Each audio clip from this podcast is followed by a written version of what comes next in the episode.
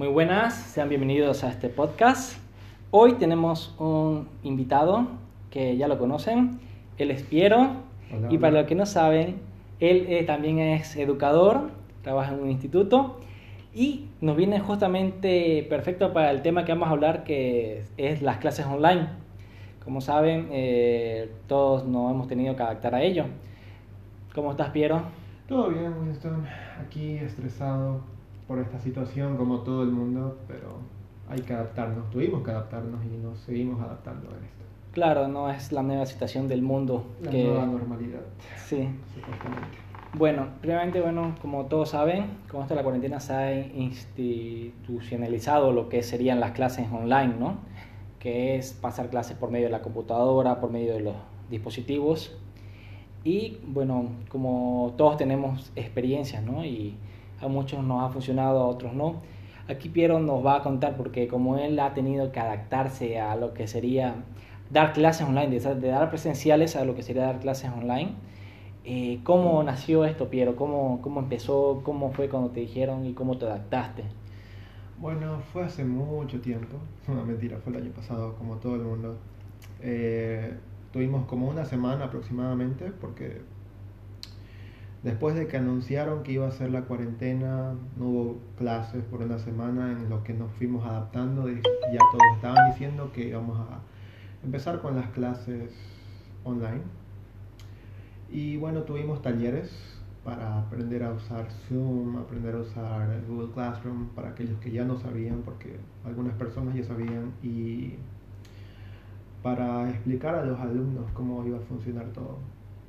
Y la verdad, un taller no bastó, porque fue, fueron varias, eh, varias cosas que tuvimos que aprender y equivocarnos para aprender a usar bien todo lo que es las plataformas.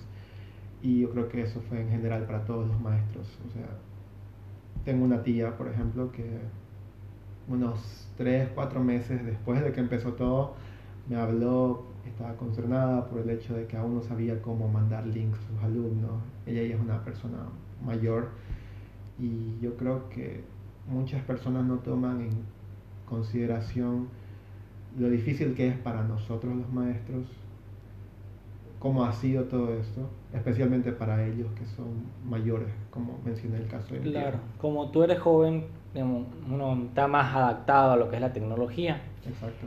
Y también, como tú decías, digamos que es un trabajo extra, ¿no? Es preparar lo que sea una clase de esa manera. Eh, normalmente cuando uno va a la clase, digamos, ya tiene preestablecido, tiene una pizarra, tiene notas que uno ya nota dentro del pizarrón, Claro. donde, donde mostrar, se explica directamente y en la clase online, digamos, este, Completamente diferente. completamente diferente. Eh, ¿Cuál fue el cambio más grande que hubo dentro de eso? Yo creo que la interacción, más que nada. Obviamente, la interacción. Todo fue diferente, pero es muy, muy distinto y no es no hay la misma conexión por obvias razones. Pero al no haber esa conexión, eh, las clases, al menos al inicio, se sentían mucho más pesadas las que de lo que ya de lo que eran antes, porque hay veces que cuando, por ejemplo, estábamos en clases presenciales, que habían cosas que eran más espontáneas o cosas que improvisabas en clase y podrías llegar a tener como un, no sé, momentos divertidos o simplemente confraternizar con tus alumnos, lo cual se pierde completamente, no completamente, pero se pierde en su gran mayoría en las clases online y es difícil, es bastante difícil. Eh, obviamente ya con el pasar de los meses, mientras más nos acostumbramos, aprendimos a hacerlo de una manera distinta, pero no es lo mismo, yo creo que es el mayor cambio. Claro. Y eso, ese cambio afecta en las clases, porque los alumnos no sienten la confianza necesaria o suficiente para aclararse algunas dudas, porque o tienen miedo o, o no entendieron o tienen vergüenza y es como una pérdida. Claro, que uno queda ya separado, ya se vuelve mucho más pausado, ¿no? Exacto. Eh, bueno, cuando yo pasaba clase online pasaba que había muchos momentos en que para que el profesor pueda hablar tranquilo sabía, tendría que cerrar todas las todo lo que sería la parte de la com- del micrófono, ¿no? De los alumnos, Eh, para hablar eh, había que, uno tenía que hablar por, una por vez. Eh, igual, digamos, para las dudas era mucho más complicado, digamos, tratar de hacerse entender, ¿no? De, su idea, de explicárselo al maestro por medio de lo que sería, no es tan simple hablarlo o escribirlo en el chat, ¿no? Claro. O sea, más que nada los alumnos que son más, que tienen más confianza, por así decirlo, o se sienten más preparados, son los que más llegan a preguntar pueden levantar la mano, tiene, la aplicación de Zoom tiene la opción para levantar mano o directamente en el chat. El problema aquí es con los alumnos que no tienen tanta confianza o no se sienten tan preparados, que son los que suelen ser más afectados por el hecho de que no, no simplemente no preguntan, se quedan con las dudas. Y eso es contraproducente, creo yo. Claro, porque hay mucha diferencia. A ver, cuando yo pasé clases online, yo que era de idioma, justamente creo que hubo un bajón en mi aprendizaje, La verdad que yo sentí, digamos, que había llegado a un punto en las clases presenciales y cuando empezaron las clases online fue bajando, ¿no? También porque había muchas más oportunidades de hacer trampa, muchas oportunidades también de, de sentir que, de, de tratar de escapar un poco, ¿no? Claro. No sé si necesariamente el desempeño en general de los alumnos ha bajado, Tal vez de algunos sí, algunos podría decirse que incluso han mejorado, pero es completamente distinto, eh, porque hay muchos que simplemente no son buenos con la tecnología y en esos casos ellos son los que más suelen ser afectados. En cambio, otra persona, otro chico que, o chica que ya es mejor con lo de la tecnología y es más autodidacta puede, no, puede verse no tan afectado como otros. Entonces, el desempeño ha cambiado, sí. No sé si bajado, tal vez mejorado, pero sí ha cambiado definitivamente. Y los que más sufren en este caso son aquellos que no son buenos con las tecnologías. Claro, porque hay gente, digamos, que aprende sola, ¿no? Que se busca un video de YouTube o entra a una clase gratis online, un seminario y termina aprendiendo más. Pero hay gente a la que no le funciona directamente. es que cada persona aprende de una manera diferente. Y el hecho de que estas clases online son básicamente obligatorias afecta a aquellos que, bueno, que no son buenos o que suelen perder la atención cuando están en una clase virtual. A lo que me voy es a que es muy distinto, o era muy distinto antes de la pandemia, porque los que querían tener o pasar clases online era porque ellos sabían que podían captar bien la información y aprender bien. En cambio, aquellos que no simplemente pasaban clases presenciales, ahora todos, al estar obligados a eso, bueno, muchas personas se vieron afectadas. Claro, eh, esto ya se volvió un, problema, ¿no? Y últimamente, bueno, ahora en personas en instituto, digamos, que entran a clases, en sí buscan adaptarse un, poco más, ¿no? Pero, por ejemplo, ahora en... Eh, esto se ha puesto ya obligatorio hasta en las escuelas, ¿no? Y para un niño es mucho más complicado, bueno, yo creo no es mucho más complicado para un niño y para de, los padres. y para los padres, ¿no? Porque ahora este, los padres tienen que verificar que el niño también aprenda, que esté, que esté quieto en la silla, que atienda a la maestra, que tienen que ver cómo enviar las tareas. Eso también, cómo, cómo te envían las tareas ahora, cómo tú corriges trabajos, tienen una plataforma, te envían a tu correo, por medio de Zoom lo pueden enviar. Por el momento nosotros estamos usando dos plataformas. Bueno, algunos, algunos usan una que se llama Canvas, que yo no he estado, no uso todavía, pero vamos a estar en entrenamiento para eso. Y la mayoría hasta, bueno, desde que empezó usamos Google Classroom. Google Classroom es donde todos, bueno, envían sus tareas, sus trabajos, lo cual también es otro problema, porque hay muchas personas que no saben cómo enviarlos, no saben cómo crear documentos, no saben cómo responder formularios. Hasta ahorita, por ejemplo, tengo alumnos que me piden tomarle fotos a su trabajo de su cuaderno y mandármelo, a pesar de que ya les he explicado cómo se usa o cómo se crean los documentos. Así que sí, es un poco difícil, pero es lo que hay. Y yo creo que ahí la responsabilidad cae más en, bueno, nosotros los educadores para tratar de de explicar las diferentes formas de, de, enviar trabajos. Porque yo sé, y lo sé porque también fui, al, fui alumno el año pasado, empecé nuevamente con la universidad, que hay algunos maestros que simplemente te asignan un cuestionario, por así decirlo, y nada más. O sea, ni siquiera son clases virtuales, ni siquiera son clases online. Simplemente te dejan una tarea, ahora tienen una sesión de Zoom, te dejan una tarea, te explican, te dejan un cuestionario y le dice, te dicen, ok, para la próxima clase me lo responden. O sea que yo creo que ahí es responsabilidad bastante de, de los educadores. Ni siquiera es tanto hacer un tutorial, pueden simplemente buscar uno en YouTube y mandárselo a los alumnos. Claro, eh, ya se vuelve, buscan la practicidad y a veces esa, ese método no es el correcto, porque a veces, muchas veces un cuestionario es muy simple, ¿no? cuando la verdad es que lo que uno necesita más que todo es una explicación más concreta. Bueno, lo que sería, bueno, lo que yo pasé, lo que serían las clases, bueno, hubo muchas formas de enviar, ¿no? Primeramente, simplemente responder y enviar entre las respuestas, enviar fotos, muchas veces las fotos no, no, alcanzan la resolución correcta. Lo de las fotos es lo, lo que menos, lo menos ideal que hay. Eh, no solo por el hecho de la iluminación, la cámara, sino que por el mismo hecho de estar en foto y no se puede leer bien o no se le puede hacer mucho zoom, no podemos entender la letra perfectamente. Así que yo creo que esa sería la forma menos ideal que hay.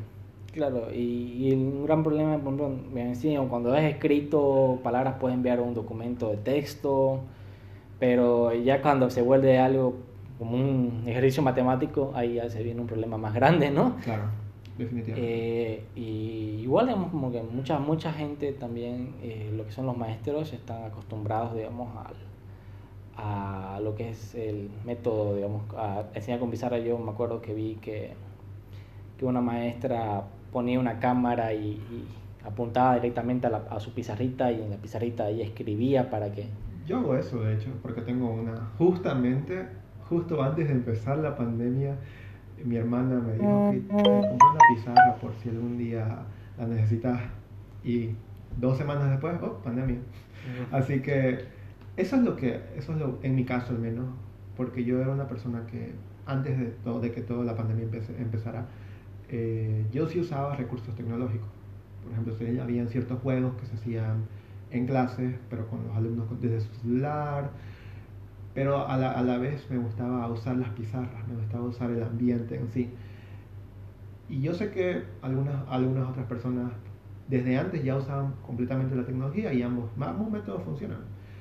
Así que a mí me costó un poco adaptarme en ese sentido, por el hecho de que yo era más... ¿Cuál es la palabra? más, me tenía una presencia más grande en el aula, por las pizarras y juegos que hacían en el aula. Así que la pizarra me ayudó bastante porque ahí sigo haciendo mis explicaciones de vez en cuando. Claro, eso, eh, eso digamos, tú tenías, pero hay gente que por lo menos tenía, ha tenido que, otros maestros que han tenido que conseguir todas esas cosas, ¿no?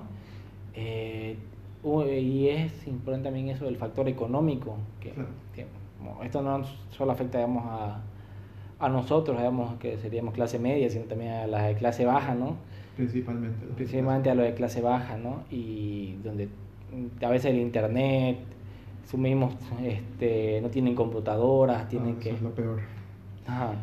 Eso es lo, definitivamente los dispositivos es lo, lo que más afecta porque hay muchas personas que, muchos chicos que o tienen computadora y la usa alguien más o no tienen computadora y están con el celular lo cual es incómodo por el hecho de que, bueno, no pueden ver, por ejemplo, yo creo documentos donde explico todo lo que avanzamos, pero a la vez igual uso la pizarra, o a veces estoy compartiendo pantalla, o sea que es mucho más difícil para ellos prestar completamente atención a todo. Está mi voz, está lo que yo comparto, está lo que yo escribo, está en la pizarra y en el documento, suelen perderse un poco. Eh, cuando les toca escribir algo en el celular es mucho más difícil eh, cuando tienen que entrarse a los que son breakout rooms, que son como grupos, grupos pequeños, no saben cómo entrar, eh, lo de los dispositivos es una de las cosas que más afecta a los alumnos. Claro, y no es tan simple, no es diferente usar un teléfono que usar una computadora. Es mucho más incómodo. Claro, eh, porque también hay familias que tienen más de una persona que pasa clase al mismo tiempo Sí. y todo tiene, se tiene que adaptar. Eh, ¿Cuál sería, digamos, a- lo, lo, lo peor que te ha pasado dentro de una clase online? Eh, cuando tengo, por ejemplo, me tocan cursos nuevos y poco difícil las primeras clases para romper la tensión. Muchas personas no encienden la cámara o no, no hablan para nada. Obviamente uno tiene sus tácticas, o sea, hacerles preguntas, tratar de hacer algunas bromas o, o sea, mantenerlo ligero durante las primeras clases para romper un poco la tensión que hay. Pero aún así eso es lo más difícil, creo yo. Eh, y recuerdo que con un curso que eran como unos 15 o 20, al menos de 6 de ellos no les vi la cara en todo el mes. No estoy bromeando, no los, no los conocí nunca. Y o sea, no los culpo tampoco. Tal vez es por el dispositivo, tal vez es por el internet, tal vez es por que no se sienten tan cómodos. Son diferentes factores. Eh, sí es molesto, especialmente cuando tienen que trabajar en grupos y los tengo que dividir y tengo que entrar a revisar a cada grupo. Y hay algunos que sí están trabajando y otros que no dicen nada en toda la clase porque igual entre ellos mismos no se sienten cómodos. Y en esa clase en particular descubrí justo por una mala coincidencia esos cinco o seis que nunca decían nada los puse en un grupo recién los estaba conociendo y nada no produjeron nada no hicieron nada por casi unos 5 o 10 minutos y me molesté. Pero no no no no no no podía reclamarles porque de nuevo eran nuevos sabía que estaban incómodos así que no hay mucho que hacer. Obviamente ya después ya les fui les fui diciendo que necesito por favor que pongan de su parte. Aunque sea en el chat yo sé que algunos no tienen cámara y bueno algunos ya mejoraron en ese aspecto y otros siguieron igual.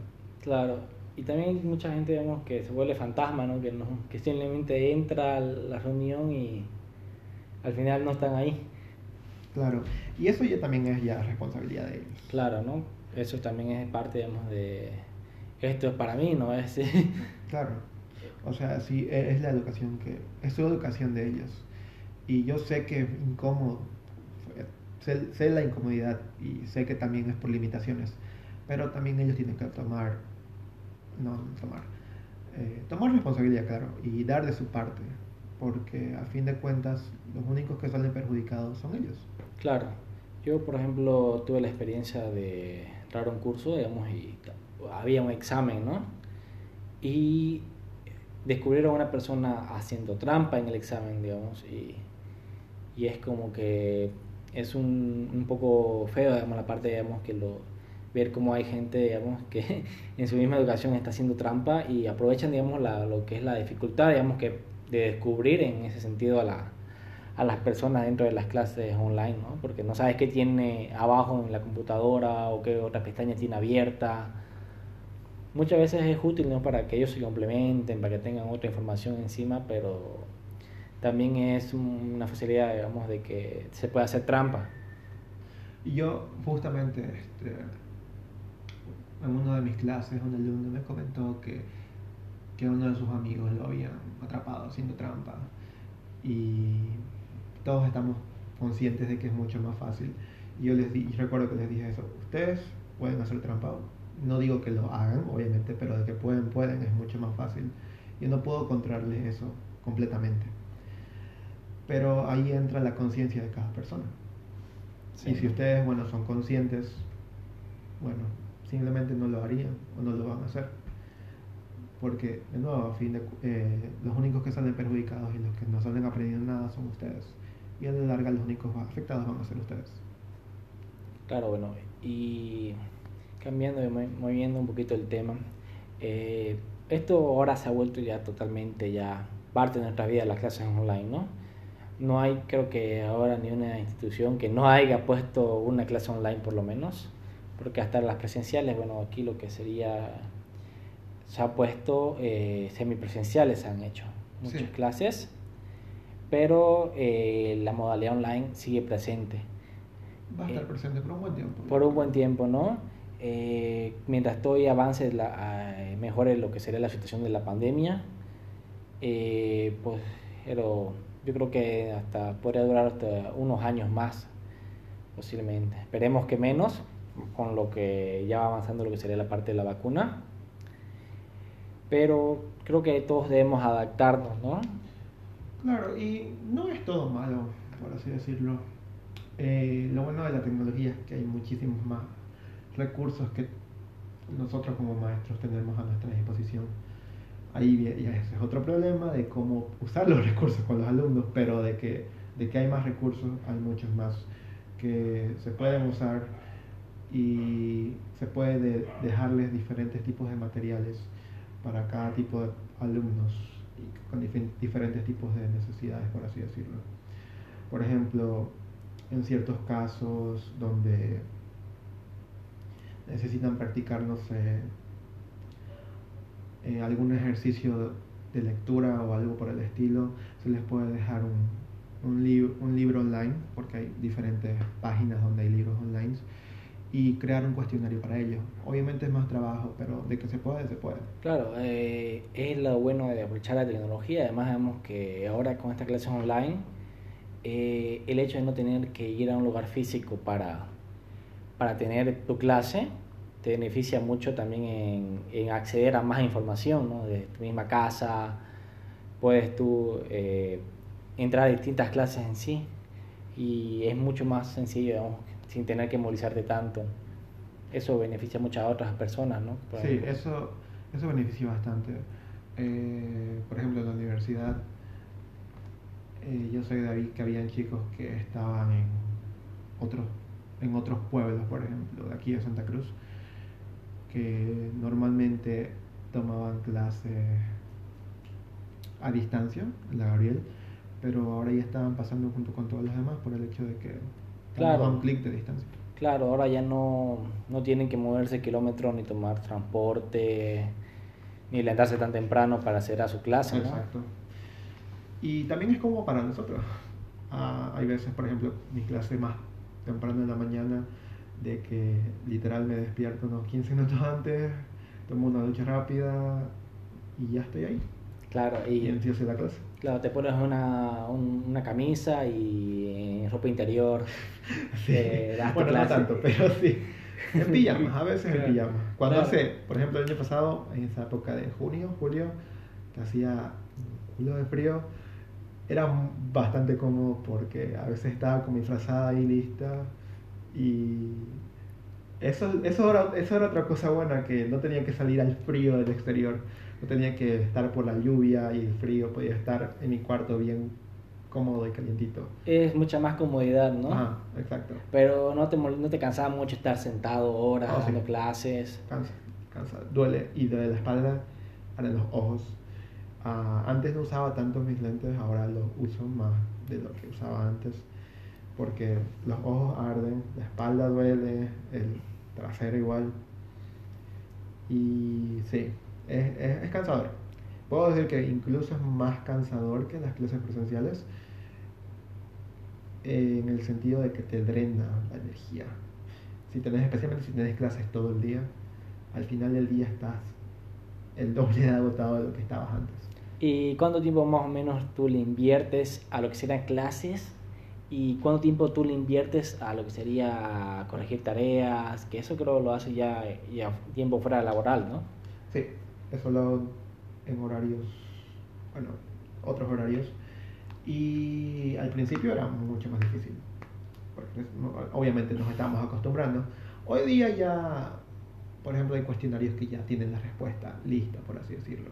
En el, en el caso de corregir, no sé, por algún, algún trabajo de escritura que ellos hayan realizado, eh, aproximadamente, dependiendo de la cantidad de alumnos también, aproximadamente una hora más o menos.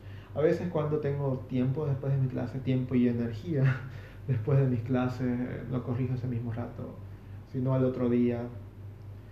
Eh, preparar exámenes toma tiempo también. Eh, y es difícil por el hecho de que no querés hacerlos muy fáciles para que no sea, para que sea un desafío, pero al mismo tiempo no lo querés hacer muy difícil porque sabes que hay ciertas personas que se van a perder. Claro, tienes que buscar el, punto medio, el punto ¿no? Medio, el punto medio. el punto medio. Así que hay veces que, por ejemplo, como ya no, tra- ya no estoy trabajando sábados, me tomo la mañana o la tarde, porque tengo distintas clases y yo creo que casi toda la mañana o toda la tarde. También depende de la cantidad de alumnos por clase. Claro, porque como un alumno uno simplemente para sus clases y termina una hora y ya se va, ocupa de sus cosas, hace su tarea y ya vuelve al día siguiente a pasar su otra hora. Exacto. Pero normalmente los maestros tienen más de una clase en el día, pasan una, dos, tres, con tres grupos diferentes. Hasta Y, cinco incluso. y eso, digamos, también es un trabajo no para ellos, ¿no? Como para ti, para todos. Eh, sí, demasiado. Eh, especialmente cuando todo estaba empezando, por el mi- mismo hecho que te mencioné que recién nos estábamos acostumbrando. Yo creo que ya, como ya pasó un año, ya es un poco más fácil. Pero igual es- toma su tiempo. Toma bastante su tiempo. Claro, y esto es lo, lo más importante, ¿no? Saber aprovechar los recursos que, como tú mencionaste, ¿no? Tanto para el maestro, para saber aprovechar, digamos, hacerse más ameno el trabajo, Sí, y también para ayudar a sus alumnos, y los alumnos que también deben aprovechar eh, esos medios, ¿no? Eh, quisiera también, digamos, este, que tú nos recomiendes, digamos, cuáles serían una forma de adaptarse, qué recomendarías tú a los otros maestros que podrían escuchar o que den clases, y también a los alumnos, este, qué les recomendarías, ¿no? Para lo que sería pasar una clase online, ¿no? Mm, Bueno, primeramente, en el caso de los maestros, lo primero que les diría es que sigan viendo, sigan investigando diferentes formas, diferentes páginas, aplicaciones, porque hay un montón de información, un montón de medios en los que le podemos hacer, podemos hacernos entender y podemos hacerles llegar la información a los chicos. Yo sigo aprendiendo, yo sigo buscando. Hay veces que trato de incorporarlo, funciona, a veces sí, a veces no, pero la cosa es que probar, probar cosas nuevas, para no hacerlo tan repetitivo. Y tener paciencia, tenerles paciencia. Sé que es difícil, sé que es frustrante, a mí me frustra bastante, pero hay, es que no sabemos cómo es la vida de ellos. Están todos en sus casas, hay problemas de conexión, hay problemas por el hecho de que o no tienen el dispositivo adecuado, hay problemas familiares, que es lo más feo, por así decirlo. Eh, y hay que tomar eso en cuenta, hay que tenerles paciencia y hay que tratar de apoyarlos, porque es una situación difícil para todos. Y en el caso de los alumnos, diría lo mismo, tenerles paciencia. Y por el hecho de que es un esfuerzo mucho mayor para nosotros, especialmente para aquellos maestros, como menciona mi tía, para ellos fue mucho más difícil. Y lo sé, lo sé por ella, lo sé por otras colegas que les costó mucho más. Y ciertos alumnos, no sé si lo toman por sentado tal vez, o no toman, no, no toman conciencia de lo difícil que fue para algunos de nosotros adaptarnos a esto.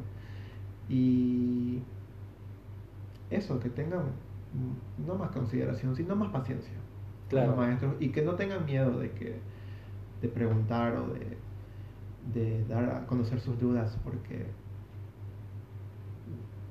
eh, o sea es, es incómodo es difícil pero es la única forma es el único medio que tenemos por el momento Claro, eh, siempre, digamos, como, como tú mencionaste, digamos, todo eso, genera un estrés todo lo que es la clase online porque es algo nuevo a lo que no estamos acostumbrados, ¿no? nos seguimos Bueno, acostumbrando Claro, ahora, ahora ya se ha vuelto ya parte de nuestras vidas y se ha vuelto cada vez más natural y eso, se- eso es lo que todo el mundo deberíamos este, tomar en cuenta de que hay que aprovechar todo lo que tenemos todos los recursos que todos los recursos que hay y eh, más que todo esto de las clases online, digamos, saber, este, tal vez no seas eh, perfecto, no seas la persona digamos, que aprenda por esto, pero tratar de buscarle la forma a que funcione, ¿no? Porque es la realidad de lo que estamos viviendo ahora y por ahora no se está yendo, no se va a ir. Así que eh, es lo que mejor podemos hacer, ¿no? Sí, o sea, tanto maestros como alumnos tienen un montón de herramientas online que pueden utilizar para seguir avanzando. El hecho de que estemos pasando clases online, que no estemos en el aula, no quiere decir que tengamos que tener nuestra educación. O sea, podemos seguir avanzando. Es un poco, un poco fue un poco distinto, fue difícil de acostumbrarse, algunos se siguen acostumbrando, pero hay que seguir, es lo que hay. Bueno, eso es creo que la mejor conclusión que podemos tomar. Eh, muchísimas gracias, Piero. es un placer tenerte nuevamente aquí en el podcast y espero también otra vez vuelvas y poder grabar nuevamente. Por el momento nosotros nos despedimos y nos vemos en el próximo podcast.